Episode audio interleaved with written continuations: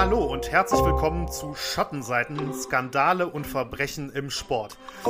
Ich bin Benny Stroker und wie immer über Skype verbunden an meiner Seite mein Kollege und Co-Host Daniel Becker. Hallo Benny und hallo zusammen draußen an den Rundfunkempfängern, an den Podcast-Empfängern. An den Weltempfängern. genau. ja, Folge 9 äh, mittlerweile bei uns in unserer äh, netten kleinen Runde hier. Und ähm, wir gehen jetzt in der neunten Folge mal wieder zurück zum Fußball. Die zweite Folge, die sich im Prinzip äh, ja, mit, Fuß, mit einem Thema aus dem Fußballbereich beschäftigt. Äh, Folge 3 schon mit Christoph Daum als Person und äh, natürlich dem, dem Kokainskandal. Diesmal allerdings gehen wir äh, ja deutlich weiter zurück in der, in der Vergangenheit, rund 50 Jahre. Und ähm, Diesmal geht es um Länderspiele, beziehungsweise zwei Nationalmannschaften und deren Länderspiele und die entsprechenden Folgen daraus. Daniel, äh, du hast dich auf das Thema intensiv vorbereitet. Ähm, was kannst du uns denn erstmal so grundsätzlich dazu sagen? Ja, also bevor wir dazu ein, äh, darauf eingehen, mal ganz kurz vielleicht noch ein Wort zu Christoph Daum. Der war, ich weiß gar nicht, ob das gestern war oder vorgestern, irgendwann saß der Balance, ich habe nur einen Ausschnitt gesehen. Ähm, und da hat er auch nochmal erzählt, äh, dass die äh, Biografie von ihm eigentlich der Vorschlag des Verlages war, Schnee von gestern heißen sollte. Das ist mir nicht aus dem Kopf gegangen. Also äh, wir hatten das ja angesprochen schon in unserer äh, in unserer Daumenfolge, dass bald die äh, Biografie von ihm rauskommt. Die ist jetzt draußen. Äh, das jetzt nur noch mal als kleiner Literaturtipp. Ich habe sie selber auch noch nicht, aber das wird noch äh, das wird noch im Bücherregal stehen bald. Ähm, also da nochmal vielleicht der ganz kurze Hinweis, wer sich da, dafür interessiert und da noch mehr Insider haben will, das Buch ist jetzt draußen ähm, dass der jetzt nochmal der Link zur alten Fußballfolge und zur neuen Fußballfolge kommen wir jetzt. Da geht es nämlich, wie du schon gesagt hast, um Länderspiel oder besser gesagt um drei Länderspiele, nämlich äh, äh zwischen El Salvador und Honduras, Nachbarländer in Zentralamerika. Und da ging es um die WM-Quali 1970. Und äh, ja, da werden wir gucken, dass wir euch heute da so ein bisschen durchführen, wie das alles passiert ist und worum es da überhaupt ging, was da passiert ist während und nach diesen Länderspielen. Und äh, ja, da schauen wir mal, dass wir da irgendwie das Ganze einigermaßen gut verpackt kriegen. Ganz genau. Und ähm, ja, die, diese Länderspielserie und vor allen Dingen natürlich auch der darauf folgende äh, Konflikt zwischen den beiden Ländern hat ja einen ganz besonderen Namen, vor allem in den, in den Medien bekommen, der sogenannte Fußballkrieg. Wir hatten uns überlegt, dass wir, ähm, ja, bevor wir genauer auf, auf die sportlichen Aspekte und so weiter eingehen, ähm, das Ganze erstmal grundsätzlich vielleicht ein bisschen erläutern, damit, äh, ja, damit der Hörer auch ein bisschen, äh, ein bisschen besseren Zugriff vielleicht auf die, auf die Folge und auf die, ganzen, auf die ganze Situation hat. Äh, ja, Daniel, was, äh, ja. was heißt Fußballkrieg? Was naja, also genau es, ja, also es geht um drei Fußballspiele äh, zwischen zwei Ländern und daraus resultierend, zumindest indirekt, das müssen wir gleich noch besprechen, aber ja, daraus resultierend einen Krieg. 1969 haben die Fußballnationalmannschaften von El Salvador und Honduras beide versucht, sich für die WM 1970 in Mexiko zu qualifizieren. Weil aber zwischen beiden Ländern ein politisch sehr angespanntes Verhältnis herrschte, waren diese insgesamt drei Quali-Spiele, die nötig waren und die die beiden Teams im Jahr 1969 bestritten haben, tatsächlich der äußere Anlass für einen darauf folgenden Krieg, der 100 Stunden lang dauerte und mehrere tausend Menschen das Leben kostete. Der Krieg ist heute als Fußballkrieg bekannt, tatsächlich. Das ist der Name, unter dem ihr den auch ähm, zum Beispiel bei Wikipedia findet. Äh, tatsächlich auch wirklich dann Football War oder je nachdem Soccer War ähm, dann in der englischen Übertragung. Äh, anderer, äh, anderer Name, weil er halt auch dann doch äh, sehr einprägsam ist, ist der 100-Stunden-Krieg. So wird er also auch noch bezeichnet. Und ähm, ja, wir hatten ja schon mal überlegt, ähm, vielleicht schieben wir das nachher, Benny, das überlasse ich jetzt mal dir, ähm, was wir überhaupt von dieser Bezeichnung Fußballkrieg halten, wo wir es gerade jetzt genannt haben. Wenn du willst, ziehen wir es vor, aber wir können es auch gerne nachher machen, wenn wir es komplett verhandelt haben, weil das ja auch irgendwie, weiß ich nicht, das äh, war dir zumindest ein Bedürfnis. Ja, grundsätzlich auf jeden Fall. Äh, ich würde es aber lieber hinten ranstellen, damit vielleicht äh, ja die Hörer schon ein besseres Bild von der von der ganzen Situation und von dem ganzen Konflikt haben. Und ähm, ja, ich glaube, das ist, glaube, das ist sinnvoll, wenn wir das hinten raus besprechen. Klingt vernünftig. Dann machen wir das so. Fangen wir vielleicht mit der ja mit der Ausgangslage äh, aus. Wie standen die Länder im Juni 1969, das war ja dann der, der entsprechende mhm. Monat der, des, der Qualifikationsspiele. Wie standen die Länder zueinander? Ja, also bevor, das mache ich, mache ich sofort, damit fangen wir auch an mit der Ausgangssituation. Nur eine Sache, ähm, das ist jetzt so ein bisschen äh, geschichtswissenschaftlich, ähm, sagen wir mal, angehaucht. Die Frage, war das überhaupt so, dass diese Spiele oder vor allem das eine, das letzte Spiel, wirklich ähm, Anlass für einen Krieg waren? Es gibt nämlich durchaus Stimmen, die behaupten, das Spiel, das, das war nicht so. Das hatte damit nichts zu tun. Und das ist mal was, das will ich mal kurz vorausschicken. Es gab, gibt einen ganz engen zeitlichen Bezug und es gibt auch einen ganz engen inhaltlichen Bezug zwischen Spiel und Kriegsausbruch. Das ist Fakt. Aber man ist sich auch relativ einig, dass der Krieg auch ohne dieses Spiel stattgefunden hätte. Nicht zum selben Tag, nicht zur selben Zeit, vielleicht nicht im selben Ausmaß, aber ähm, das wäre wahrscheinlich so oder so passiert. Das kann man natürlich, man kann jetzt nicht in die Glaskugel gucken, äh, beziehungsweise in die Vergangenheit gucken, was wäre, wenn. Aber äh, man ist sich da relativ einig, weil die Gräben zwischen den beiden Ländern und das Thema, was eigentlich das äh, bestimmende Thema war, auf das wir auch gleich eingehen, äh, etwas war, was unabhängig vom Fußballspiel war. Aber trotzdem kann man das als äußeren Anlass bezeichnen und ich glaube, das wird auch mit der Zeit relativ klar. Ähm, vorwegschieben will ich noch ein Zitat von Pipo Rodriguez. Der gute Mann wird uns nämlich äh, heute noch begleiten. Und zwar war der der Torschütze, der Siegtorschütze im entscheidenden dritten Spiel für El Salvador. Das ist jetzt also auch schon mal der Spoiler, ist schon mal da.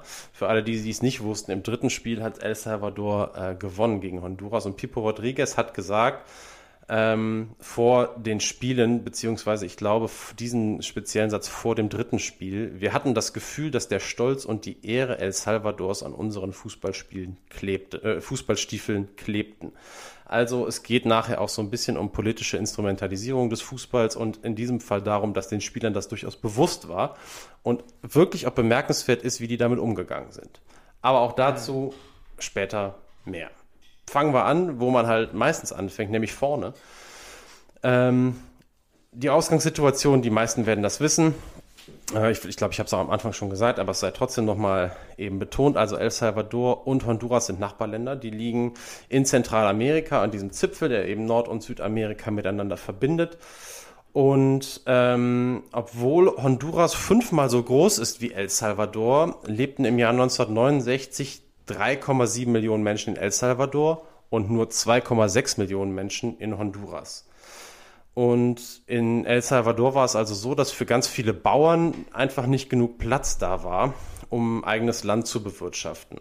Und so zog es seit den 1950er Jahren sehr, sehr viele Bauern eben ins Nachbarland. Und zwar so viele, dass Ende der 1960er Jahre knapp 20 Prozent der Population in Honduras aus Menschen aus El Salvador bestanden.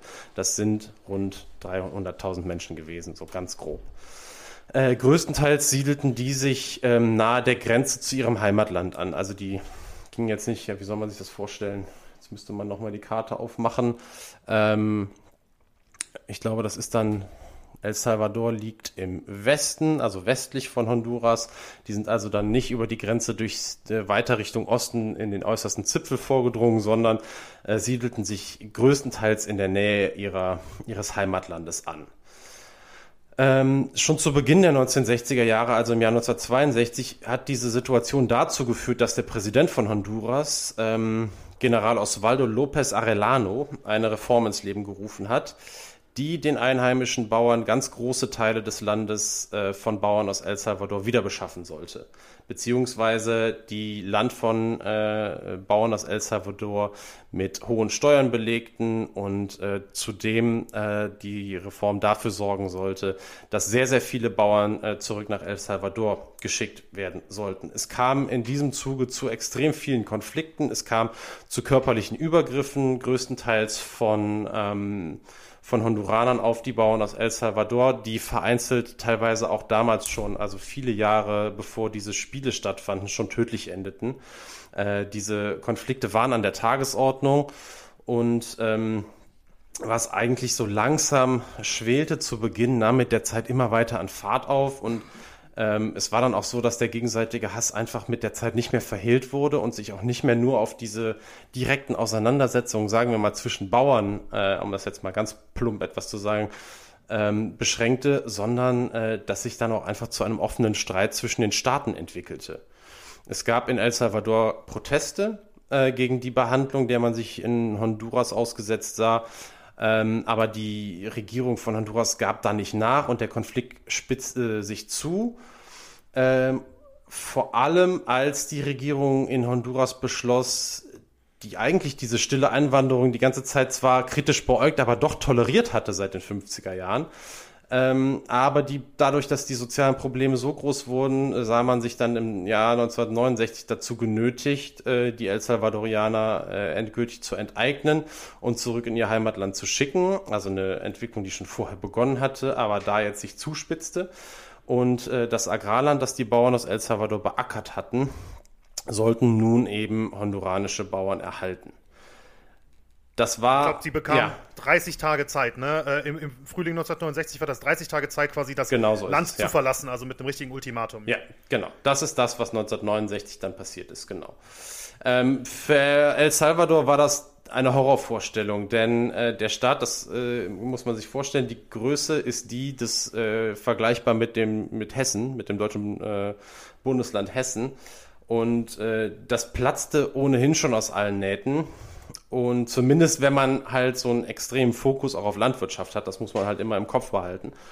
Und ähm, die Rückkehr dieser 300.000 Migranten bedeutete extrem große soziale Einschnitte und war eine ernste Bedrohung für die Stabilität der Regierung, äh, damals von Präsident Fidel Sanchez Hernandez. So, das muss man wissen, das ist die Ausgangssituation, in die hinein die beiden Fußballnationalmannschaften von Honduras und El Salvador in der Qualifikation zur WM 1970 in Mexiko aufeinandertreffen.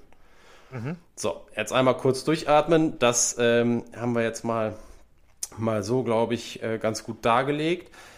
Ich finde, was noch äh, vielleicht noch äh, wichtig ist hinzu, ich weiß nicht, ob du das gleich noch irgendwo hinzufügen wolltest, aber ähm, Soweit ich weiß, hatten ja Politik und Presse in El Salvador auch äh, eine ganz schöne Propagandaschlacht im, im Vorfeld schon äh, veranstaltet, um natürlich auch die Bevölkerung anzuhalten, sage ich mal. Die sprachen ja, äh, also wie gesagt, in Honduras war klar, okay, die 300.000 Migranten müssen zurück. In El Salvador sprachen wir aber von Völkermord, Folter, Vergewaltigung etc. Also ähm, diese Propagandaschlacht im Vorfeld der Fußballspiele, auf die wir jetzt gleich eingehen werden, äh, hat sicherlich schon für so ein, ja, ich sag mal, Pulverfass gesorgt, denke ich mal, in der Bevölkerung. Ja, total. Also die Medien spielen da eine extrem große Rolle. Die beiden, äh, die beiden Medien sowohl in El Salvador als auch, ähm, mhm. oder die beiden Medienlandschaften als auch in Honduras. Ähm, das, also wir, wir gehen da gleich noch mal ein bisschen näher drauf ein, weil das rund um die Fußballspiele tatsächlich auch eine sehr große Rolle spielt, slash gespielt haben soll. Da gibt's mhm. noch einen, äh, einen Fall, ähm, an dem sich das alles so ein bisschen aufheizt. Da gucken wir dann äh, nachher noch mal ein bisschen genauer drauf. Aber du hast vollkommen recht und deswegen ist der Einwand auch total berechtigt. Das fing jetzt äh, mitnichten erst mit den Fußballspielen an, sondern schon, schon weit vorher. Und äh, das ist ja nun mal auch häufig so. Also wenn irgendwie eine Stimmung beeinflusst wird, egal in welchem Sinne, ähm, irgendwoher kommen ja dann nun mal Informationen. Seien es echte oder seien es, heute sagt man ja, seien es dann Fake News. Ähm, die, die, ist ja keine neue Erfindung. Das gibt es ja nun mal schon länger. Hieß halt Richtig, halt nur ja. anders. ähm, ja, gut, super. Also das haben wir jetzt schon mal. Und dann würde ich mal gerne eigentlich ganz kurz ähm, auf die sportliche Seite eingehen und mal ganz kurz einen Blick auf diese Qualifikation zur WM 1970 werfen, weil ähm, wir haben ja auch immer noch einen sportlichen Hintergrund und da wollen wir auch noch ein bisschen drauf eingehen. Ähm, also damals ein völlig anderer Qualifikationsmodus Zentralamerika, als das heute der Fall ist. Heute geht, durchläuft man da, was weiß ich, wie viele äh, Runden, Phasen mit Vorqualifikation und so weiter und so fort. Und hinten raus wird das dann auch in der Gruppe, die, für die man sich qualifizieren muss, dann ausgespielt. Ich glaube, vier, vier direkte Startplätze und ein fünfter, der noch in, in ein weiteres Playoff muss oder drei und vier. Ich bin mir gerade nicht ganz sicher, aber auf jeden Fall völlig anders als hier. Hier waren es zwei kleine Gruppen zwei Dreiergruppen. Ähm, äh, und äh, Honduras und El Salvador haben sich beide in ihren Gruppen ziemlich souverän durchgesetzt. Äh, El Salvador hatte allerdings auch Gegner ähm, mit Niederländisch-Guayana und den niederländischen Antillen mit 10 zu 5 Toren und 6 zu 2 Punkten haben sie sogar dann noch einiges liegen lassen zwischendrin. Äh, Honduras, zumindest aus heutiger Sicht fußballerisch namhafter, bestückt die Gruppe mit Costa Rica und Jamaika, hat sich Honduras aber mit 7 zu 1 Punkten, also mit drei Siegen und einem Unentschieden, durchgesetzt und ähm, dann ist es dann so gewesen, dass es dann eine K.O.-Runde gab mit Hin- und Rückspiel. Im Halbfinale trafen dann Honduras und El Salvador aufeinander. Anders als heute war, äh, gab es damals da keine Auswärtstorregel. Und ähm, äh, Hinspiel, das erste Spiel hatte äh, Honduras zu Hause, da kommen, gehen wir nachher noch genauer drauf ein, aber das sei dann schon mal gesagt, 1 zu 0 gewonnen. Das zweite Spiel El Salvador 3 zu 0 gewonnen, bedeutete aber nicht, dass El Salvador direkt fürs Finale qualifiziert war, bedeutete nämlich stattdessen, dass es auf neutralem Boden, nämlich in Mexico City, ein Entscheidungsspiel gab. Und dieses ominöse dritte Spiel dann jenes Spiel ist, ähm, das den Krieg dann letztendlich dann auch ausgelöst hat, haben soll. Ähm, da gehen wir dann gleich noch ganz genauer drauf ein. Mit gleich meine ich eigentlich jetzt, denn eigentlich will ich als nächstes äh, wirklich auch mal durch die Spiele gehen. Jetzt überhaupt nicht aus fußballerischer Sicht in dieser, in dieser Hinsicht, sondern um das äh, uns kümmern, was, was drumherum passiert ist. Denn das war dann doch durchaus schon äh, sehr bemerkenswert. Äh, in dem Zusammenhang vielleicht die Frage, äh, Benny, weil wir hören uns auch gleich ein Stück an. Äh, ich hatte einen YouTube-Link mit dir geteilt. Hast du äh, rundherum da ein bisschen was von gesehen von diesem Fußballspiel? Hast du dir ein äh, paar Sequenzen da angeguckt? Wir kommen da gleich noch drauf. Wir, ja. wir werden mal gleich was einspielen äh, für euch. Aber ähm, ich fand das aus fußballerischer Sicht irgendwie, weiß ich man, ich war sofort gefangen in diesem Spiel. Wir, wir schicken euch den, wir tun euch den, äh, den, den Link zu diesem YouTube-Video auch in die Show Notes auf jeden Fall. Also wer Bock hat, mhm. kann sich das dritte Spiel in voller Länge angucken. Ähm, hast du das, also du hast es wahrscheinlich auch nicht in voller Länge angeguckt, das wäre Nein. Wahnsinn. Aber äh, hast du mal reingeguckt und äh, ja, ich habe ich hab mal reingeguckt auf jeden Fall und äh, ja, ich finde auch, man äh, merkte wirklich die Anspannung der, ähm, der Spieler und um, um was es ging. Ich glaube, das ist in der Körpersprache, selbst bei dieser sehr durchwachsenen äh, Bildqualität und in Schwarz-Weiß, äh, trotzdem irgendwie klar, gekommen, äh, klar geworden. Also auch die umkämpften Zweikämpfe äh, was ich da so gesehen habe. Also ja, durchaus. Ja, also ich fand das auch, ich war irgendwie sehr überrascht, dass ich das da gefunden habe. Irgendjemand hat das digitalisiert und hochgeladen. Ähm, ja, für sowas ist YouTube einfach überragend, ähm, muss man sagen. Also wie gesagt, da kann man mal reingucken. Die Quali, du hast es schon angesprochen, die ist natürlich, ja, die ist halt so, wie, wie wie man das erwartet. Ja. Aber ähm, trotzdem gut genug, dass man, also man sieht, was passiert und ähm, ja, es ist ein Fußballspiel, das man da guckt. Absolut, kann. ja. absolut, ja. Ähm, ja, bevor. Noch, mit, noch äh, ja. ohne Rückpassregel, was immer wieder so ein bisschen. Ja, das finde ich auch. Boah, es gibt, glaube ich, keine Regel, die das Spiel so dermaßen verändert hat, wie Abschaffen ja. der, äh, der Rückpassregel. Oder keine ja. Änderung, die das Spiel so dermaßen verändert hat. Ich weiß auch noch damals, das ist auch äh, WM 74 oder so, wenn man sich das nochmal anguckt. Ich meine doch, also ich bin jetzt mir ziemlich sicher, doch immer dieses Rückspiel auf Sepp Meier. Ich sehe Sepp Meier mhm. vor meinem geistigen Auge eigentlich immer nur einen Rückpass von Franz Beckenbauer aufnehmen, dann wieder auf den Boden legen und dann wieder einen 2-Meter-Pass spielen. Also ganz furchtbar. Mhm, äh, das, das ist schon gut, ähm, dass es das nicht mehr gibt, auf jeden absolut, Fall. Absolut, absolut. Ja. Jo, dann würde ich sagen, gehen wir mal auf die Spiele ein, oder? Ja, absolut, gerne. Ähm, es ist also so, und das gilt für alle drei Spiele, und das muss man vielleicht, oder ich würde das mal gerne ganz kurz äh, vorweg schicken, ähm, dass die Spieler sehr wohl wussten, um was es geht. Ja, also die wussten alle, wie die Situation auch zwischen den beiden Ländern ist, aber das wirklich für alle drei Spiele gilt. Und da gibt's also ganz viele Aussagen. Also erstmal ist das auch was, was man in diesem Video in Spiel 3, wo es ja wirklich um alles geht, auch sehen kann, äh, was in den anderen Spielen vorher aber auch von ganz vielen Zeugen äh, nachher berichtet wurde, also von den Spielern auch selber.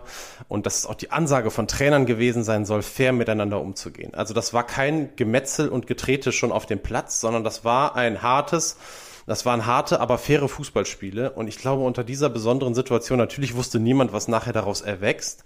Aber trotzdem war bewusst, dass es da mehr um, als, um mehr als nur Fußball ging und dass die Spieler das sich davon nicht haben mitreißen lassen, muss man ihnen, glaube ich, hoch anrechnen. Ähm, vor allem, wenn man sieht, was die Spieler vor, dem Spiel, vor den Spielen teilweise erlebt haben. Und damit kommen wir dann jetzt zu Spiel 1. Ähm, man muss sagen, Honduras damals der Favorit, wir haben das ja auch eben schon mal gesagt, also die schwere Gruppe mit Costa Rica, ähm, die eigentlich damals als das Nonplusultra in Zentralafrika, äh, sorry, Zentralamerika galten, ähm, äh, sich da sehr souverän durchgesetzt und ähm, wirklich als Favorit gegen äh, El Salvador da angetreten sind. Ähm, es war halt ein Spot noch offen. Äh, Gastgeber Mexiko war, was jetzt Mittelamerika, man muss das ja immer ein bisschen trennen. Also Mittelamerika ist Zentralamerika plus die Inseln drumherum, inklusive Karibik und so weiter. Und dann wird dann auch meistens Mexiko noch damit zugezählt, obwohl das kontinental gesehen alles zu Nordamerika dazu gehört. Aber wir nehmen das jetzt mal hoffentlich nicht allzu genau. Ihr wisst, glaube ich, um welche Region es hier geht. Also für diesen Spot ähm, war ähm, Mexiko gesetzt, natürlich als äh, Gastgeber der WM 1970 und ein Platz war noch frei. Und ähm, vor dem ersten Spiel, das in ähm, Honduras äh, stattgefunden hat, in der Hauptstadt äh, Tegucigalpa, ähm, war es dann so, dass die Spieler von El Salvador schon etwas früher angereist sind, weil sie auch topfit zu dem Spiel antreten wollten. Äh, sich dann aber mit äh, ja, psychologischer Kriegsführung, so kann man es nennen, auseinandersetzen mussten. Denn ähm, es vielleicht jetzt ja nicht das passendste, das ist, eigentlich ist es das passendste, aber wenn auch vielleicht ein schlechtes Wortspiel. Aber genauso ist es im Prinzip, so genauso würde man das heute auch, äh, auch bezeichnen. Denn die Spieler sind im Hotel und vor dem Hotel versammeln sich hunderte Honduraner und zwar mit Trillerpfeifen und allem anderen mit Töpfen und keine Ahnung, was alles, was Lärm macht mit dem Ziel, dass die Spieler von El Salvador nicht eine ruhige Minute bekommen sollen. Ähm, die wurde, da, Beschimpfungen wurden auch äh, rumgeschmissen. Also Pipo Rodriguez hat gesagt, die nannten uns Diebe und da merkten wir, dass es um mehr ging. Es war Hass zu spüren, der über die sportliche Rivalität hinausreichte. Es ging gegen uns als Salvadorianer. Ähm, da ist dann das erste Mal, äh, was du auch schon angesprochen hast, dass das Terrain dafür so die Medien in Honduras auch bestellt haben. Also schon in den Wochen vor den Spielen wurden Ressentiments gegen die Nachbarn äh, geschürt und äh, die Enteignungen, die stattgefunden haben, wurden unverhohlen in den Medien auch gefeiert und dementsprechend ähm, war die Stimmung halt einfach vor den Spielen schon extrem aufgeheizt und das bekamen die Spieler von El Salvador selbst im Hotel ähm, zu spüren. Es gab Flugblätter, ähm, die die Salvadorianer beschimpften als Diebe und als Trunkenbolde und Betrüger ähm, verunglimpften. Und ähm, tatsächlich auch so eindeutige Warnungen wie haut ab aus Honduras oder ihr werdet es bereuen. Mhm. Ähm, in diesem Zusammenhang ist es dann eigentlich sogar ähm, ja, umso erstaunlicher, dass das Spiel nur, nur 1 zu 0 für Honduras endet durch ein Tor in der 89. Minute. Äh, und wie gesagt, und das muss man sagen, ähm, das, das, hat auch Pipo Rodriguez dann nochmal gesagt, es gab weder von uns noch von den Honduranern Beleidigungen oder Extratritte auf dem Spielfeld. Und äh, das ist schon was Besonderes. Ich sehe dich tief durchatmen. Wolltest du einhaken, Benny? Nein, nein, alles gut. Okay. ja, es gibt drumherum um dieses erste Spiel und das war jetzt das, was direkt davor passiert ist. Und dann gibt es rundherum direkt etwas, was danach passiert ist. Und da müssen wir dann sagen, passiert sein soll, eventuell. Mhm. Wir können es nicht genau ähm, mehr darlegen. Es gibt auf jeden Fall, es wurde, es wird heute, es noch immer, wenn man jetzt recherchiert, dann wird das häufig gar nicht so dargestellt, als dass das eventuell äh, vielleicht auch gar nicht wirklich passiert ist und wird als, als Tatsache dargestellt. Es mag aber Zweifel daran geben. Wir können sie jetzt nicht ausräumen, wir können es auch nicht bestätigen. Fakt ist, äh, was damals Thema war, war, dass ähm, nach diesem 1 zu 0 Siegtreffer für Honduras in der 89. Minute in El Salvador eine junge Frau namens Amelia Bolanios von ihrem Platz vor dem Fernseher aufgesprungen sein soll, sich die Pistole ihres Vaters aus der Schreibtischschublade geholt haben soll und sich das Leben genommen haben soll. Das äh, war das Ding und zwar einfach, weil sie diese Schmach, diese für sie ähm, ja, als Patriotin äh, so tief erschüttert gewesen sein soll, äh, dass sie sich tatsächlich deswegen äh, das Leben genommen hat. Und äh, das wiederum wurde dann nun mal in den, in den Medien auch in El Salvador extrem hoch gespielt. Und ähm, so hoch, dass der Trauerzug zu der Beerdigung dieser Frau, die dann einfach in die Geschichte als Märtyrerin eingegangen ist, ähm, von der kompletten Regierung von El Salvador angeführt wurde und tatsächlich soll sogar, das habe ich auch irgendwo gelesen, die komplette Fuß, also die komplette Fußballmannschaft von El Salvador bei der Beerdigung dabei gewesen sein. Ähm, was dann da jetzt nachher wirklich davon stimmt, ist heute für uns jetzt gerade extrem schwer zu überprüfen. Äh, ist sowieso immer ein bisschen schwer, ähm, wenn man nur auf deutsche und englische Texte und ähm, Audiodateien, Videodateien zurückgreifen kann, zumindest in erster Linie. Ähm, das müssen wir jetzt, also es ist Fakt, dass das alles so zelebriert worden ist, was aber wirklich in diesem Wohnzimmer und in diesem äh, Arbeitszimmer da passiert ist, das ja, wissen wir nicht so genau. Ja, so, also, aber so ähm, passiert. Ich, wenn ja. ich da kurz einhaken kann, also ich hatte äh, genau auch zu dem Thema mehreres gelesen und es gibt ja auch, gab ja auch in den vergangenen Jahren, gar nicht so lange her, ich glaube, wir reden da jetzt so vor, vor acht, zehn Jahren so ungefähr, ähm, jo diverse Journalisten, auch unter anderem auch aus Europa, die sich auf Spurensuche begeben haben und ähm, ja, versucht haben, eben dieses, dieses Rätsel zu lösen oder halt herauszufinden, ob es wirklich stimmt. Und ähm, dann auch Rodrigo Arias, äh, ein ehemaliger Journalist bei äh, La Prensa Grafica, äh, einer der vier bedeutendsten, bedeutendsten Zeitungen äh, El Salvadors, der hat wohl rund zwei Jahre mit der, mit der Suche nach, mhm. dem, nach dem Mädchen verbracht und äh, hat am Ende, ist jetzt ein Zitat von ihm, ist er dann zu dem Schluss gekommen, ich denke, sie hat nie existiert. Vielmehr glaube ich, dass ähm, Kapuczynski, das ist der. Ähm, der Buchautor. Genau, der polnische Buchautor, der mhm. darüber geschrieben hat, ähm, die Geschichte, sich die Geschichte ausgedacht hat, um sein Buch besser verkaufen zu können. Denn äh, ja, es geht unter anderem darum, dass ähm, die Suche im Zeitungsarchiv nichts ergeben hat, dass sie dann noch lebende Nationalspieler sich an nichts erinnern können, dass man keine Zeitzeugen aufgreifen konnte, auffinden konnte. Also die ganze Nummer, äh, ja, muss man, wie du schon richtig sagst, auf jeden Fall in die, in die Mutmaßung stellen, ja. ob das alles wirklich so Ja, das, man merkt, man merkt auch, man merkt auch, wie, ich meine, es ist natürlich schwierig, überhaupt die Quellenlage auch dazu, wie das alles ähm, passiert ist, weil das sind ja nun mal auch Länder, da hast du jetzt überhaupt gar keinen großen, ja auch, also vor Internet keinen medialen Zugang zu, also auch zu Archiven oder sonst irgendwas. Und ähm, wenn du hier Texte liest, da merkst du schon, dass sich fast alle auf dieses Buch von Kapuczynski beziehen, weil es eigentlich, ja. weil es eigentlich fast gar keine andere Quelle gibt. Ähm, deswegen, ja, wie gesagt, wir sind da, äh, wir sind da mal ein bisschen vorsichtig mit. Ähm, wir haben das jetzt aber auf jeden Fall mal ähm, so erklärt. Und ähm, dann machen wir es, ob es jetzt Mythos ist oder nicht. Ähm, ja. Ja, also ich sag mal so, wenn es wirklich so gewesen sein sollte, dann äh, ja, und es dann auch, wie du schon sagtest, bei der Beerdigung so inszeniert worden sein sollte, dann ist natürlich klar, ähm, wie die Situation vor dem Rückspiel dann war. Ne? Und äh, wie aufgeheizt die Stimmung in El Salvador gewesen sein muss. Ja, und das schon mal, auch vielleicht einfach schon mal wieder vorweggenommen, ist vielleicht auch ein Beleg dafür, ähm, dass irgendwann im Laufe der Zeit eine kriegerische Auseinandersetzung so oder so gefolgt wäre. Ja. Ähm, das kann man vielleicht auch noch mitmachen. Gut, mhm. zu dem Zeitpunkt, wo wir jetzt sind, nämlich am 15.06., das ist ja eine Woche später, eine Woche nach dem Hinspiel, geht es dann also für die Spieler von Honduras zum Rückspiel nach San Salvador, in die Hauptstadt von El Salvador. Und da muss man ganz klar sagen, das, was die Spieler von El Salvador in Honduras erlebt hatten, ist, war nichts gegen das, was nun den Spielern von Honduras vor dem Rückspiel blühen sollte oder blühte. Schon ähm, im, im Flieger wurden die von Kampfjets begleitet. Vor dem Hotel, in dem sie absteigen, stehen Tausende. Die Stimmung hat sich die Woche über weiter angeheizt. Natürlich hat das dann auch mit dem Tod von dem mutmaßlichen Tod von Amelia Bolanios zu tun gehabt. Die Menge tobte. Äh, und es geht einfach noch mal ein paar Schritte weiter als vor dem Hinspiel. Fenster werden eingeworfen, Raketen werden ins Hotel gefeuert, tote Ratten und faule Eier sollen geworfen worden sein.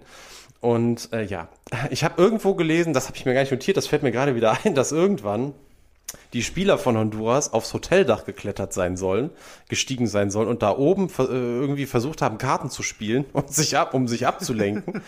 und ähm, also äh, völlig skurrile Situationen und völlig skurrile äh, Stunden, die die da erleben mussten. Ähm, am nächsten Morgen soll es dann so äh, gewesen sein, dass einige in Salvador lebende Honduraner zur Hilfe geeilt sind und die Mannschaft aus dem Hotel evakuiert haben. Ähm, in Dreiergruppen aufgeteilt werden dann, verbringen dann die Spieler die zweite Nacht in Häusern honduranischer Familien in San Salvador. So ist es zumindest äh, beschrieben, um ähm, dann äh, ja in das zweite in das zweite Spiel zu gehen. Per ähm, Militäreskorte habe ich gelesen. Per, Milita sie, ja, äh, per Militäreskorte ins Stadion, ins Stadion gebracht, obwohl die Mannschaftsführung zuvor die Absage des Spiels bei der FIFA beantragt hat. Äh, mhm. unter Hinweis auf irreguläre Bedingungen, äh, wo man heute überhaupt nicht verstehen kann, dass dem nicht nachgegeben wurde, wurde aber nicht. Denn ähm, das Spiel ähm, fand statt vor mehr als 40.000 Fans und ich glaube, äh, ach so, ja, die Spieler wurden da noch und auch die Anhänger, ne, die Anhänger im Stadion, die einigen wenigen honduranischen Anhänger, die sich in das Stadion da verirrt hatten, da muss man auch auf die Idee muss man auch, muss man auch erstmal ja. kommen, auf die Idee, ja. Die wurden mit Urin- und Exkrementebeuteln beworfen und honduranische Fahnen haben gebrannt. Ähm, ja, und äh, da. Ja, und anstatt ja. der, ähm, also auch offiziell wurde anstatt der honduranischen Flagge ja. einfach nur ein löchriger Lumpen gehisst. Wurde, ne? Das ist ja gehisst, auch, ich sag mal vorsichtig, ein Affront. Das kann man vorsichtig so ausdrücken. ja. Also da mag, da, da mag man sich gar nicht vorstellen, ganz ehrlich, was passiert wäre, wenn Honduras dieses Spiel gewonnen hätte. Ja. Äh, ich glaube, da muss man ganz, ganz klar sagen, wir haben das ja schon gesagt, das Spiel ging 3 zu 0 äh, für El Salvador aus, äh, ein, ein deutlicher Sieg. Da weiß man gar nicht, was wäre da los gewesen, wenn Honduras da wieder irgendwie in der 89. einen reingemogelt hätte und sich für die WM qualifiziert hätte. Also, das, das ist eigentlich unvorstellbar. Also, also für mich unvorstellbar, dass dann nichts passiert wäre. Die wären im Leben da nicht irgendwie halbwegs äh, unversehrt rausgekommen aus dem Stadion.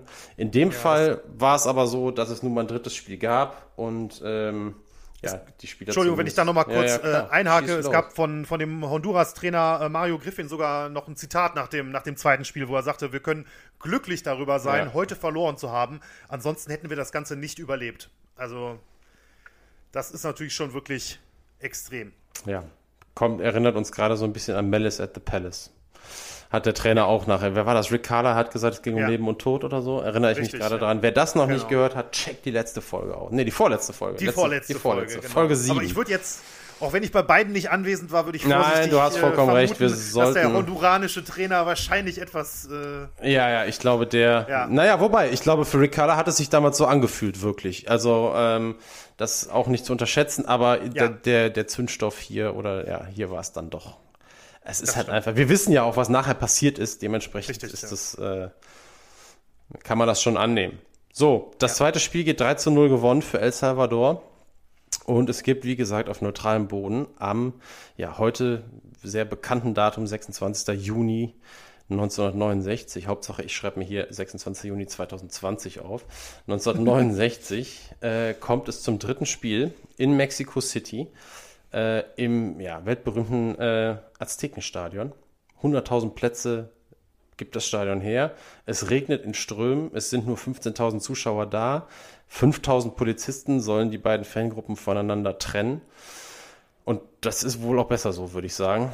Ähm, ja. Denn man muss auch da wieder denken, dieses Spiel vor auch nur annähernd vollem Haus. Ähm, auch da kaum vorstellbar, wie das halbwegs über die Bühne hätte gebracht werden sollen, zumal ähm, auch das äh, jetzt schon mal vorweg gesagt, ähm, es hinten äh, raus dann tatsächlich auch Tote gab. Da kommen wir dann gleich noch zu. Erneut aber, und das ist das, was ihr euch auch auf YouTube angucken könnt, wir haben es ja schon mal kurz gesagt, das Spiel bleibt sportlich. El Salvador geht zweimal in Führung, ähm, zweimal gleicht Honduras aus. Äh, beim zweiten Mal ist es, das zweite Tor ist etwas, äh, etwas kurios.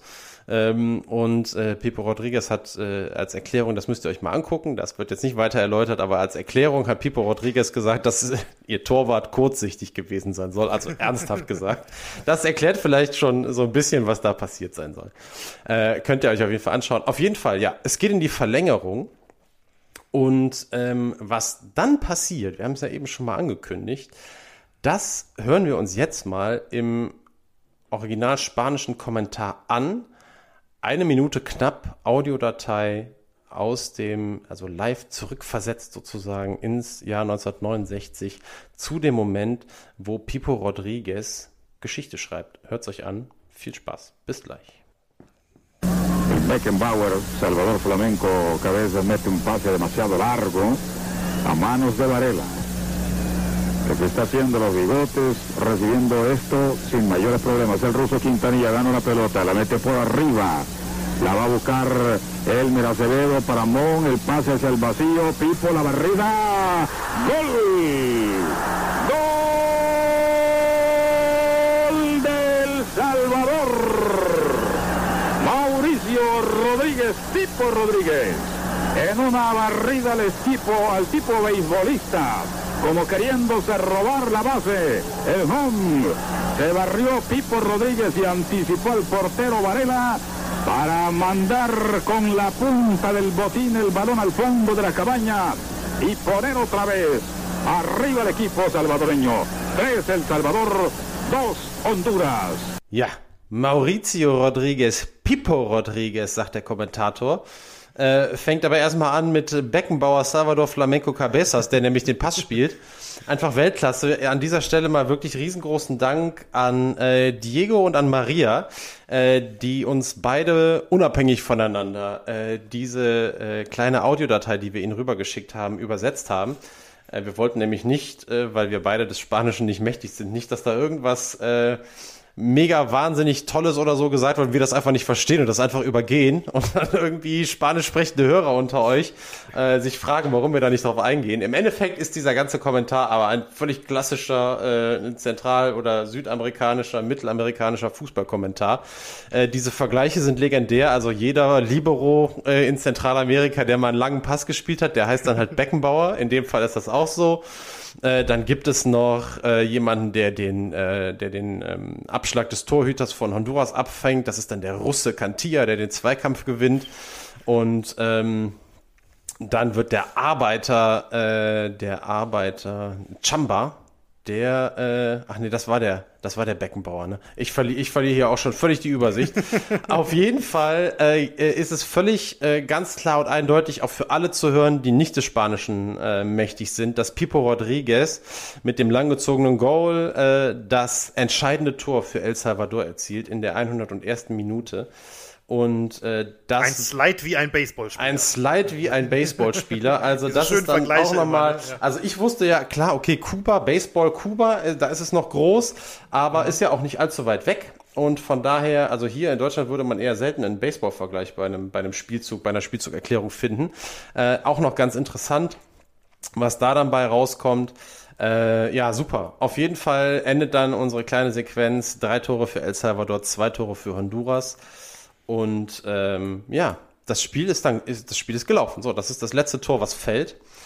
Und ähm, El Salvador zieht ins Finale ein. Honduras ist raus. Ich hatte das eben schon mal angesprochen. Es gibt noch Tumulte in und außerhalb des Stadions nachher und zwei Fans von Honduras äh, kommen dabei tatsächlich auch ums Leben.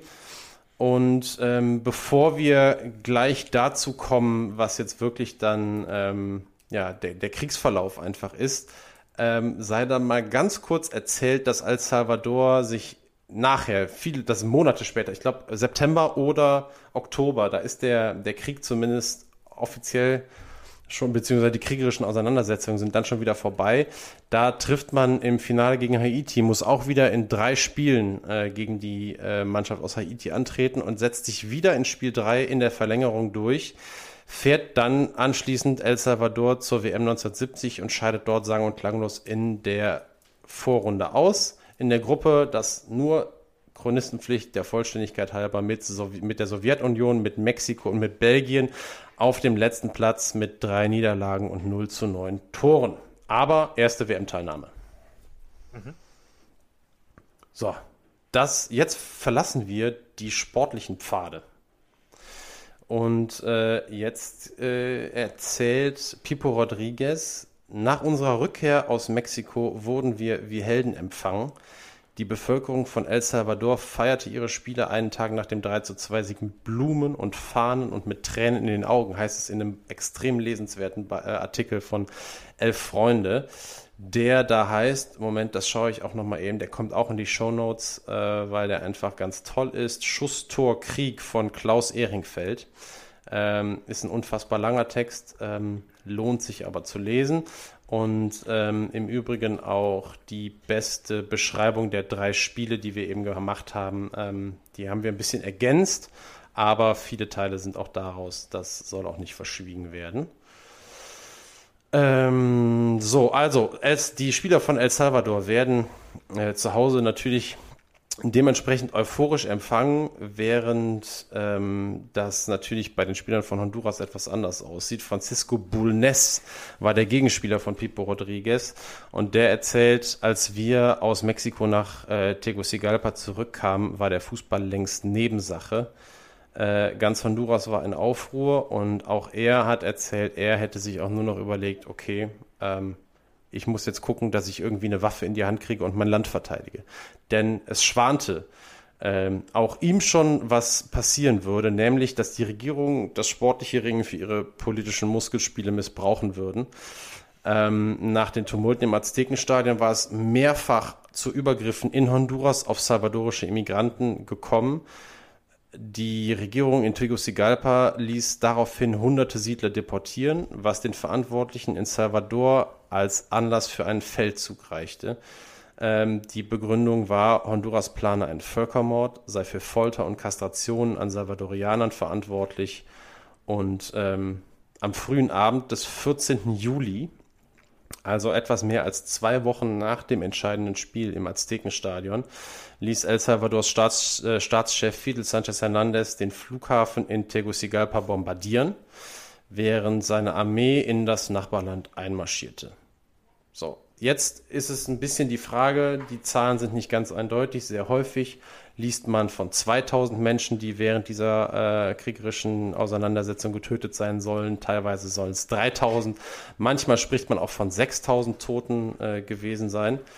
15.000 äh, Verletzte und 50.000 Ausgebombte. Auf beiden Seiten, ähm, also beide Seiten flogen Bombenaufgriffe auf Städte des Nachbarlandes und äh, für die, die es interessiert, äh, manchmal gibt es ja immer noch darunter welche, die sowas auch spannend finden, weil ich es aber sehr häufig gelesen habe. Es waren die letzten Luftauseinandersetzungen mit äh, Propellermaschinen tatsächlich. Mhm. Ähm, alle aus den aus ehemaligen Weltkriegsbeständen der USA. Ähm, das wirklich aber nur als Randnotiz, aber sei einfach noch genannt. Ähm, in der FAZ war ein ein ganz netter Satz, den ich gelesen habe. 100 Minuten dauerte es bis zum Siegtor, 100 Stunden dauerte der Krieg, der auf dieses Tor folgte und mehr als 2000 ist dann hier die Zahl Menschen das Leben kostete. Ja, es begann also mit einem Angriff El Salvadors am 14. Juli und endete vier Tage später mit einem Waffenstillstand, nachdem die Organisation amerikanischer Staaten, die OAS, wird die auch, glaube ich, abgekürzt, wenn ich mich richtig, richtig erinnere, ja. äh, mit Sanktionen gedroht hatte. Ähm, äh, das war der eine Grund. Und der andere Grund war, dass äh, das Kriegsmaterial beiden Parteien relativ schnell ausgegangen war. Wobei man sagen muss, also die, die Truppenstärke und so weiter auf Seiten von El Salvador deutlich stärker. Wir hatten das ja gesagt, überhaupt eine größere Bevölkerung trotz des, äh, des deutlich weniger Platzes äh, der da ist ja nach vier Tagen Luftkämpfen, den letzten der Kriegsgeschichte mit Propellerflugzeugen, haben wir eben schon gesagt, ähm, waren die Luftwaffen beider Länder aber eigentlich hatten sich gegen, gegenseitig fast komplett zerstört. Und äh, ja, ein Waffenstillstand wurde nach Androhung von Sanktionen durchgesetzt. Ähm, alle ausländischen Soldaten und tausende Immigranten mussten Honduras verlassen, also auf Seiten von El Salvador. Und ähm, das war wiederum dann etwas, also das haben wir eben schon mal angesprochen, diese, ja, dieses nach Hause müssen oder ins Heimatland müssen, nach Hause ist es ja nicht, die hatten ja ein neues Zuhause, aber äh, ins, ins Heimatland müssen sorgte für extreme soziale Spannungen. Der Platz wurde noch etwas weniger in El Salvador und äh, tatsächlich gibt es ganz, ganz viele Quellen, die davon sprechen, dass dadurch, ähm, dass sich das dann so lange hochschaukelte, äh, dann vom Jahr 1969 bis ins Jahr 1981, dass äh, auch dadurch ausgelöst der elf Jahre andauernde Bürgerkrieg in El Salvador sich entlud, der, ähm, ja, wie gesagt, elf Jahre dauerte, 1992 zu Ende war. Das war auch das Jahr, als dann eigentlich endgültig die Streitigkeiten zwischen beiden Ländern beigelegt wurden. Äh, ein offizieller Friedensvertrag, obwohl der Krieg ja nur 100 Stunden dauerte, wurde tatsächlich erst im Jahr 1980 unterschrieben also noch vor dem äh, Bürgerkrieg in El Salvador, aber elf Jahre nach Beginn der Kriegshandlung und auch elf Jahre nach Ende der Kriegshandlung. Ähm, ja, letzten Endes 2006 wurden dann die letzten offenen Fragen um die gemeinsamen Grenzen ausgeräumt. Soweit ich weiß, wurde Honduras ein gewisses Gebiet noch zugesprochen, um das es da ging. Und seitdem ist es eigentlich tatsächlich so, und das finde ich dann doch wirklich auch erstaunlich, ähm, dass sich das Verhältnis der beiden Länder ähm, dann doch etwas normalisiert hat über die Jahre hinweg. Also das hören viele Stimmen.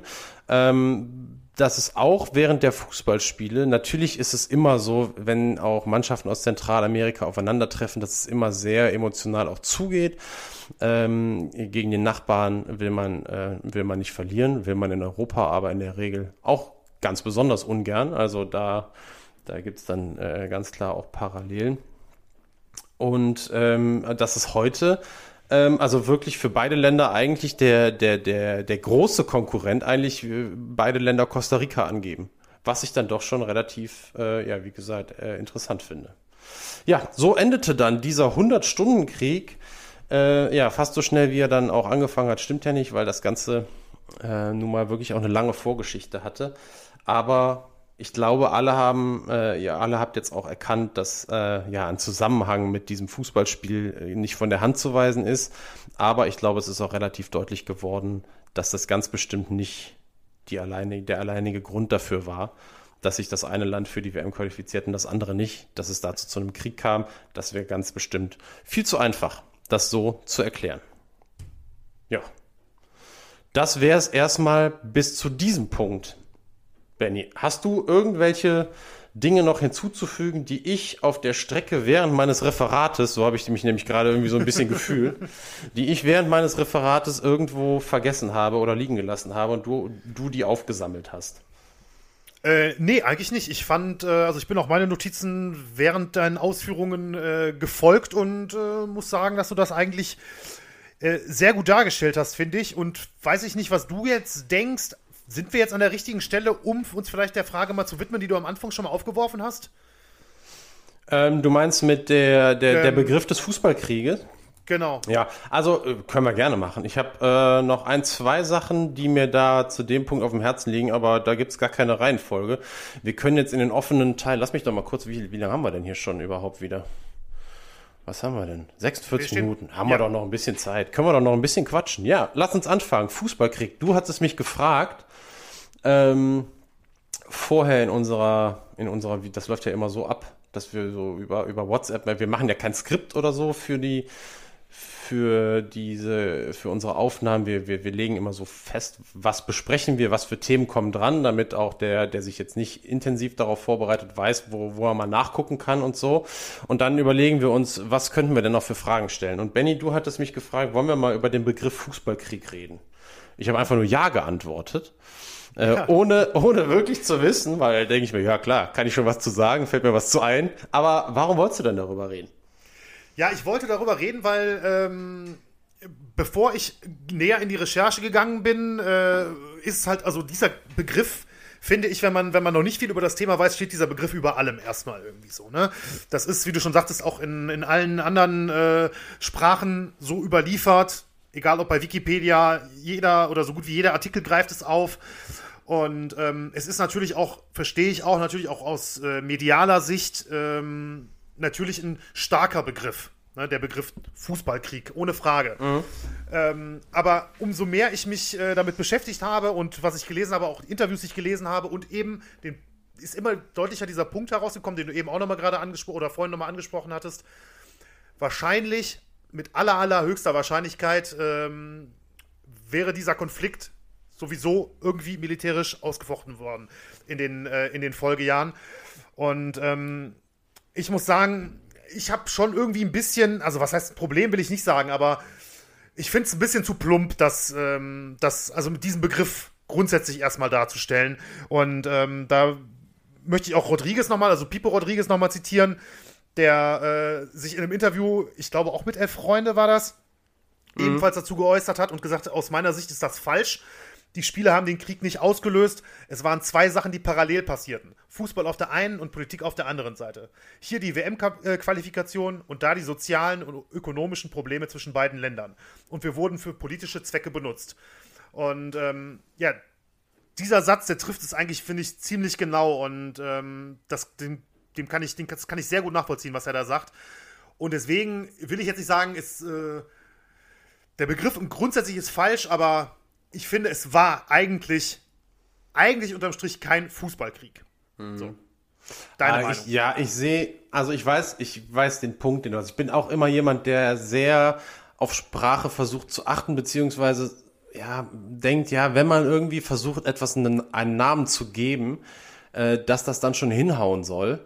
Bei Kriegen ist das so eine Sache. Also Kriege haben halt irgendwie, ja, es gibt, ich habe mir überlegt, was gibt es? Also es gibt den, es gibt den Deutsch-Französischen Krieg, weil Deutschland und Frankreich daran beteiligt waren. Es gibt den 30-jährigen Krieg, weil der 30 Jahre lang gedauert hat.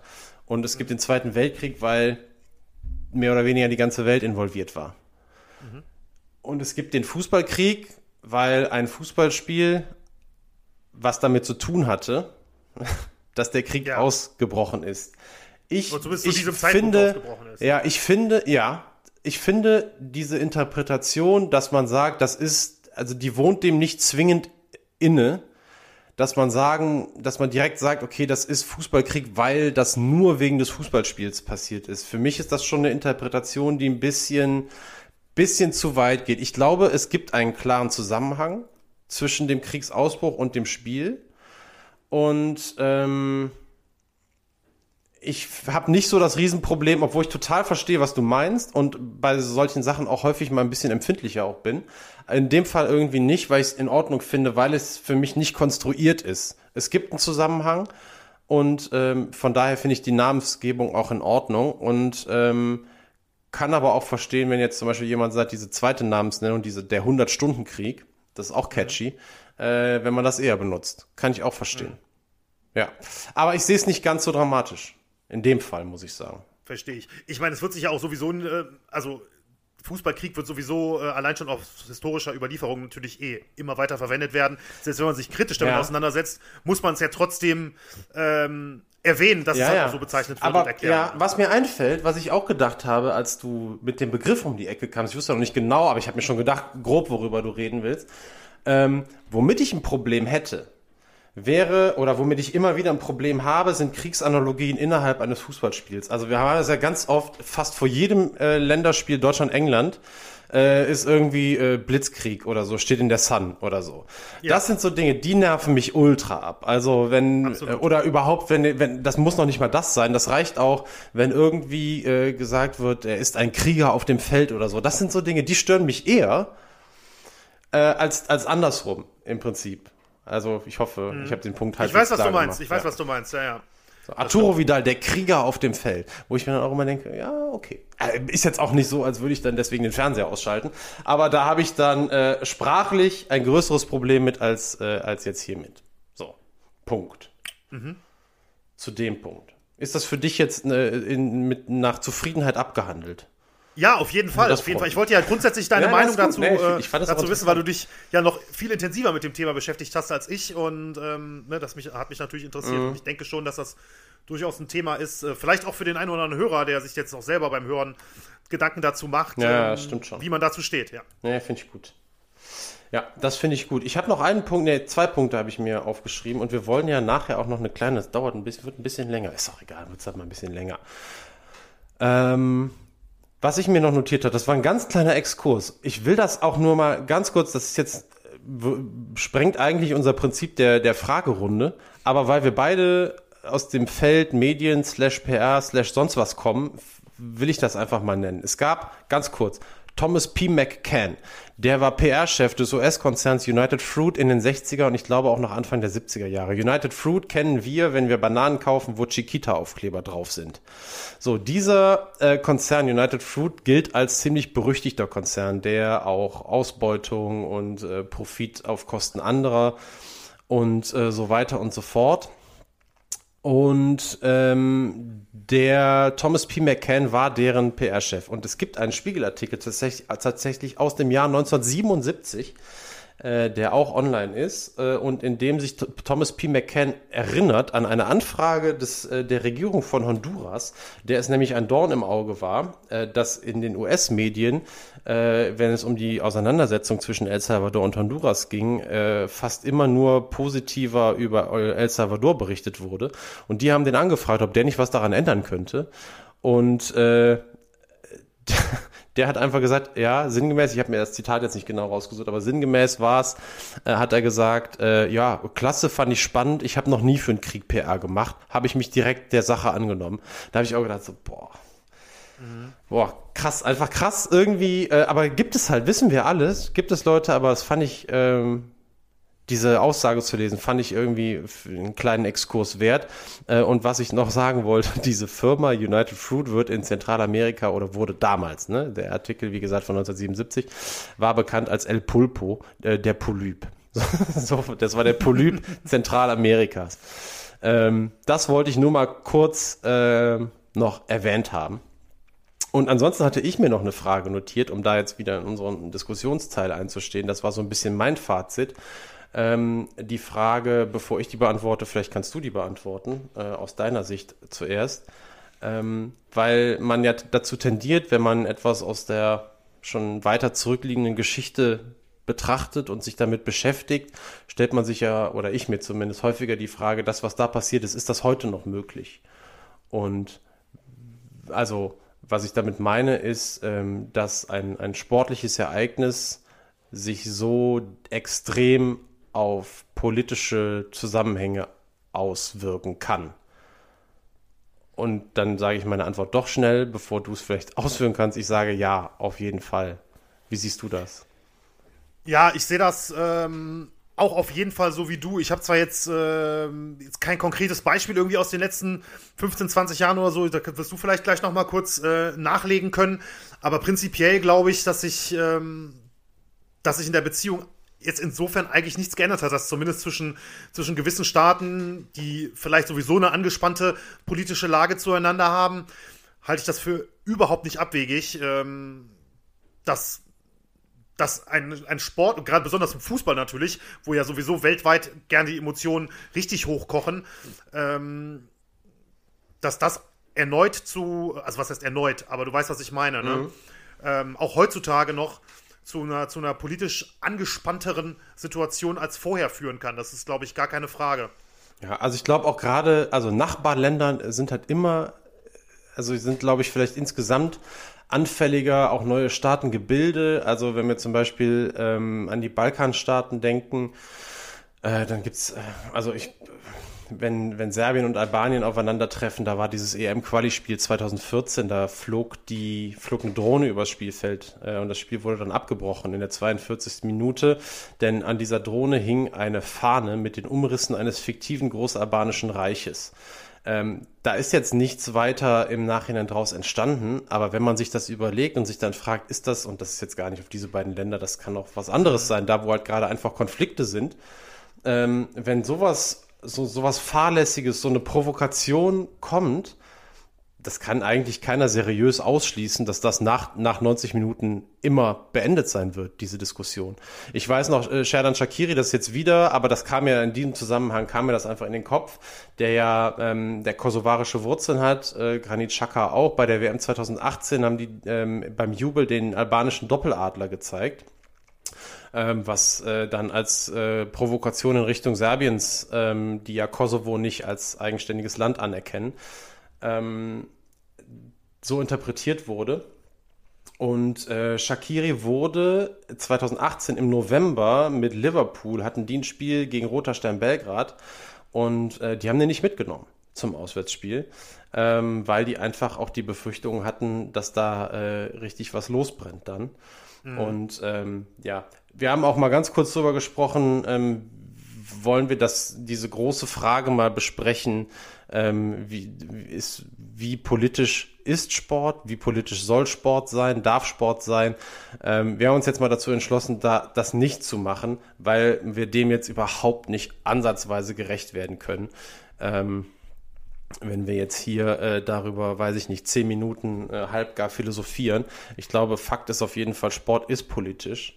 Ähm, das ist einfach so, weil es wird immer jemanden geben, der ihn als Bühne nutzt. Mhm. Und dementsprechend ist das auch so. Was eine große Aufmerksamkeit hat, ist tendenziell immer politisch. Ähm, und ob das so sein sollte oder was man dafür tun kann, das ist ein eigenes Thema, ist ein eigener Podcast, ist ein eigenes sonst was.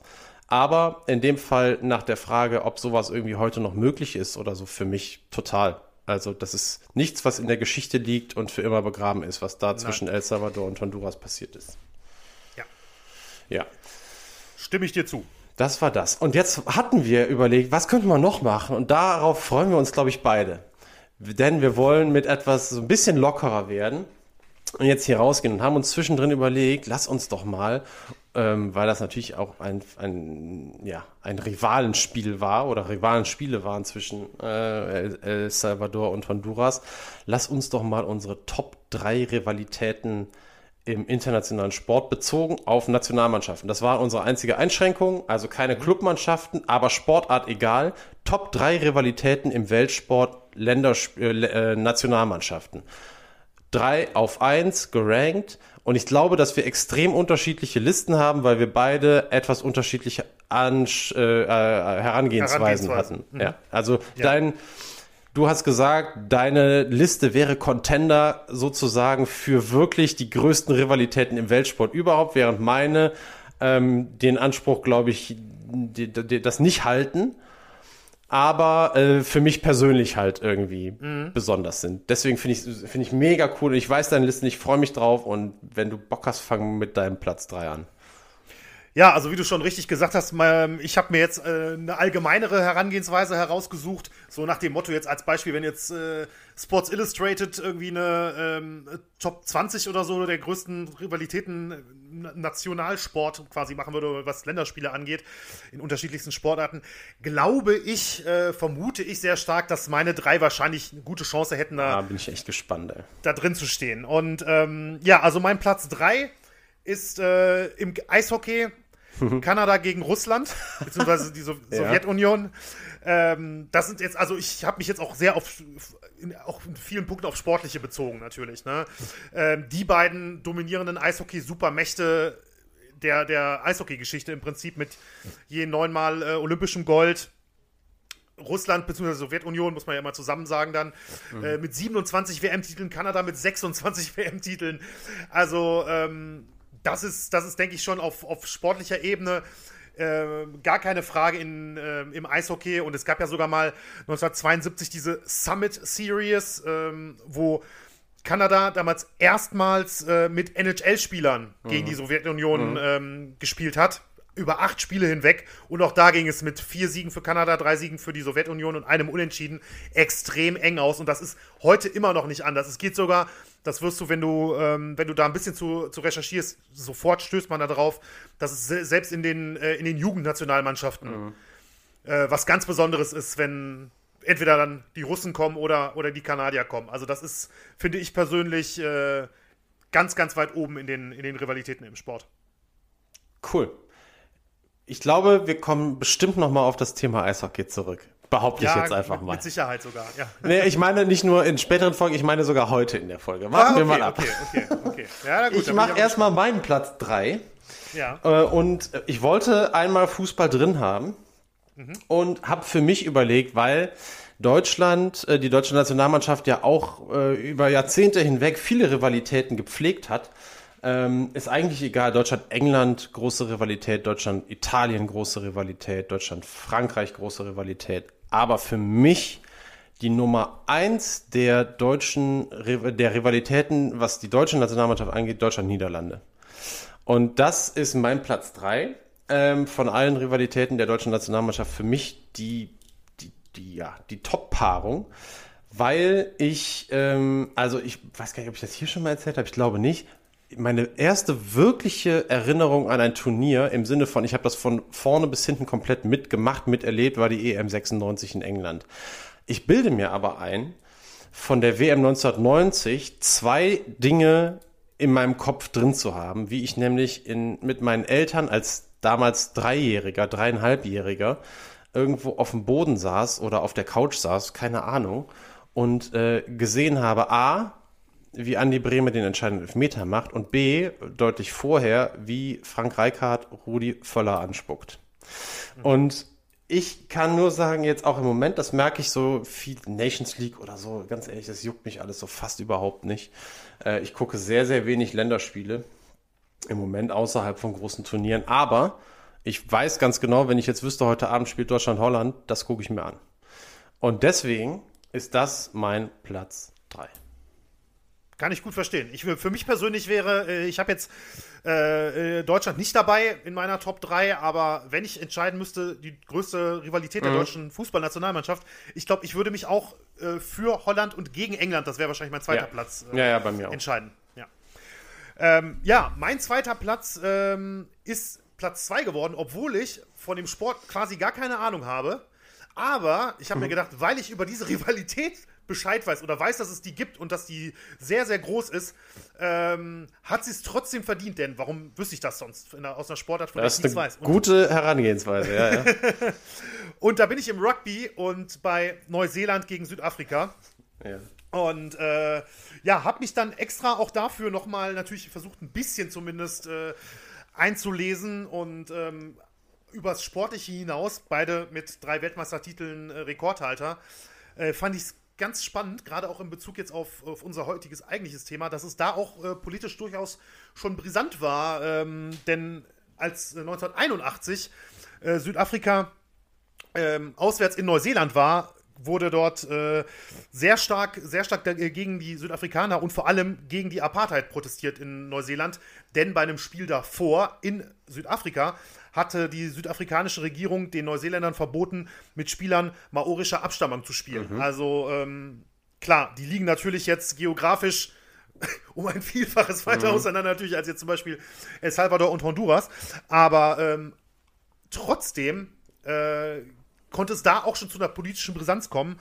Und ähm, und es ist natürlich auch vor allem ein, äh, eine Rivalität, die auch schon viele, viele Jahre zurückgeht. Ich habe ein ähm, Zitat gefunden von einem äh, von Boy Lowe, das ist ein äh, südafrikanischer Rugby-Spieler, der hat 1949 gesagt, wenn Südafrika gegen Neu Neuseeland spielt, dann sind unsere Länder im Krieg.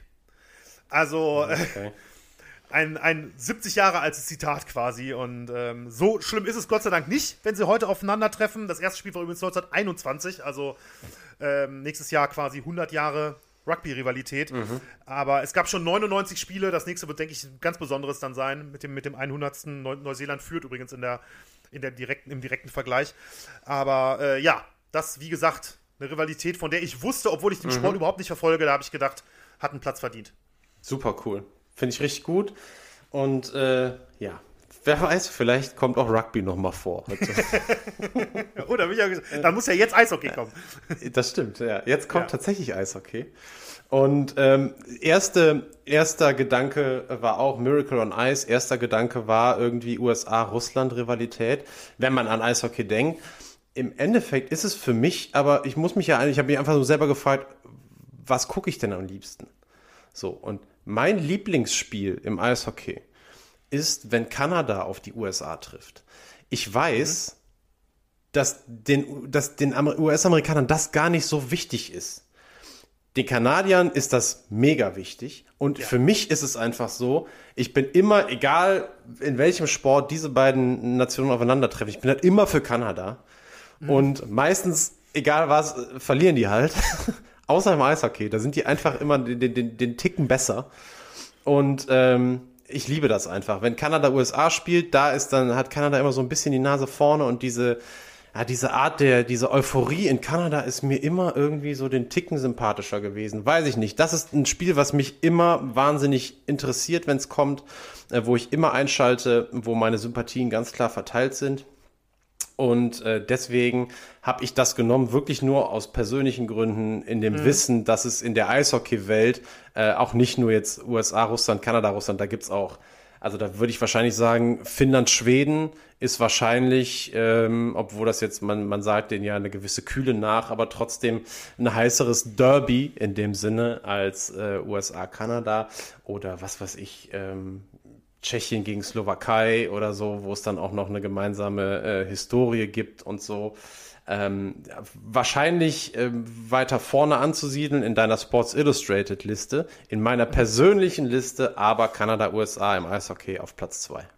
Jetzt bin ich mega gespannt auf deinen Platz eins. Was soll noch ähm, Neuseeland gegen Südafrika toppen? Ja, es gibt jetzt zumindest schon auch jetzt wieder eine persönliche Note schon. Also mhm. Also zumindest im, im, im Ranking. Ich bin jetzt im Fußball und ähm, ja, die für mich in, bei Länderspielen größte Rivalität, auch wie gesagt dann in diesem Fall auch aus persönlicher Sicht, äh, aus verschiedenen Punkten, aus verschiedenen Argumenten, Brasilien ja, gegen Argentinien. Okay, ja. Kann ja nicht dein Platz 1 sein, oder? Nee, aber es ist ja jetzt ja. schon klar, nachdem ich ja eben schon mal kurz gespoilert habe mit Rugby, dass wir tatsächlich alle also die drei gleichen Sportarten haben. Ja, das ist allerdings wirklich verwundernswert, ja, finde ich. Finde ich auch. Ja. Fußball, Eishockey ja. und Rugby, dass wir beide meine. ja, gut. Aber erzähl erst mal, was verbindet dich mit Brasilien, Argentinien? Ja, Brasilien, Argentinien, äh, natürlich ne, ähm, fast bei jedem großen Turnier die beiden stärksten oder zumindest im Vorfeld so eingeschätzt stärksten äh, Mannschaften Südamerikas. Mhm. Sieben WM-Titel äh, insgesamt natürlich. Ähm, übrigens, für, also 5 zu 2 natürlich für Brasilien, mhm. aber übrigens äh, bei der Copa America führt äh, Argentinien mit 14 zu 9 oh, gegen das Brasilien. Wusste Aha, das okay. wusste ich auch nicht. Und ja, ich sag mal so in Anführungszeichen so, ne, das Pendant zur Europameisterschaft ist es ja eigentlich schon. Ne? Ja. Und ähm, ich finde, die Spiele sind immer wirklich haben wirklich einen ganz besonderen Flair. Also das ist, wenn du sagst, äh, du guckst wenig Länderspiele, aber bei Deutschland gegen, mhm. gegen die Niederlande bist du am Start. Ähm, ich muss ganz ehrlich sagen, ich glaube, Brasilien gegen Argentinien, unabhängig von großen Turnieren, könnte könnte die Paarung sein, okay. die ich am meisten gesehen habe, tatsächlich.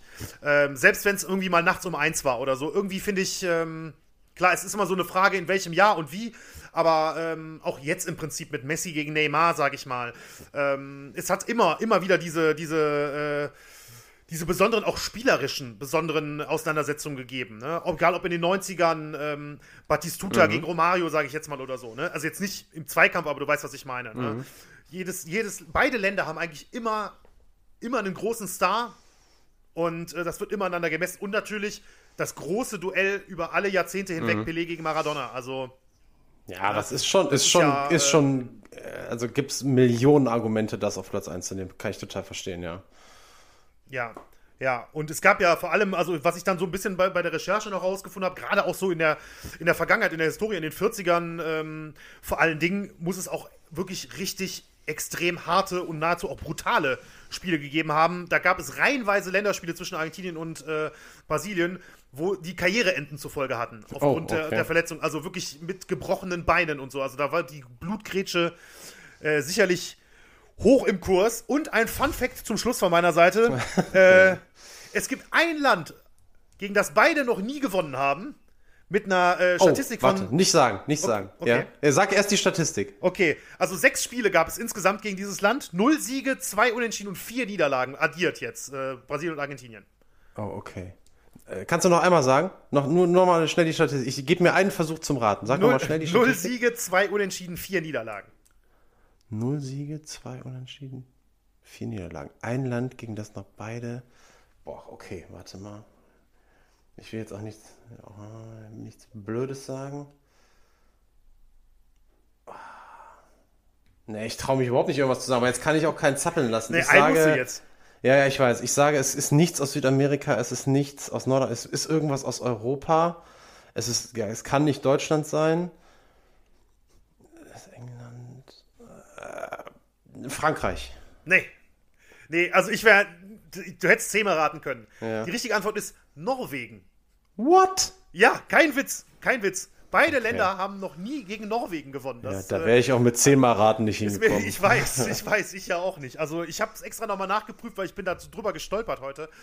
Äh, tatsächlich noch und äh, dachte so als kleiner Fun-Fact am Rande, das ja, äh, fand ich so geil. interessant, das musste hier noch rein. So, jetzt bin ich aber umso gespannter auf deinen äh, ersten ja. Platz. Ja, ist schön abgerundet. Also ganz kurz auf Brasilien, Argentinien war auch bei mir auf der Liste, ist aber einfach nicht reingekommen aus dem Grund, weil ich selber überhaupt nicht sagen kann, dass ich da persönliche eine persönliche Connection zu habe. Das ist, mhm. weiß ich nicht. Ähm, ebenso wenig wie zum äh, wie Real Barca. Alle gucken das immer. Ich gucke lieber, also ich gucke eher Liverpool gegen Man City oder Liverpool gegen Arsenal oder so als das aber äh, 100% nachvollziehbar und jetzt, wo du es äh, alles so schön dargelegt hast, eigentlich auch ein Muss in dieser Liste. Bei mir völlig persönlich ist zwar eine große Rivalität, aber ähm, jetzt nichts äh, im Sinne Top 3 Sports Illustrated. Aber wie gesagt, sehr persönlich. Und zwar Rugby, habe ich schon gesagt. Bei mir ist es allerdings die Partie England gegen Wales. Äh, 2015 war die Rugby-WM in England und ein Spiel davon hat auch in Wales stattgefunden.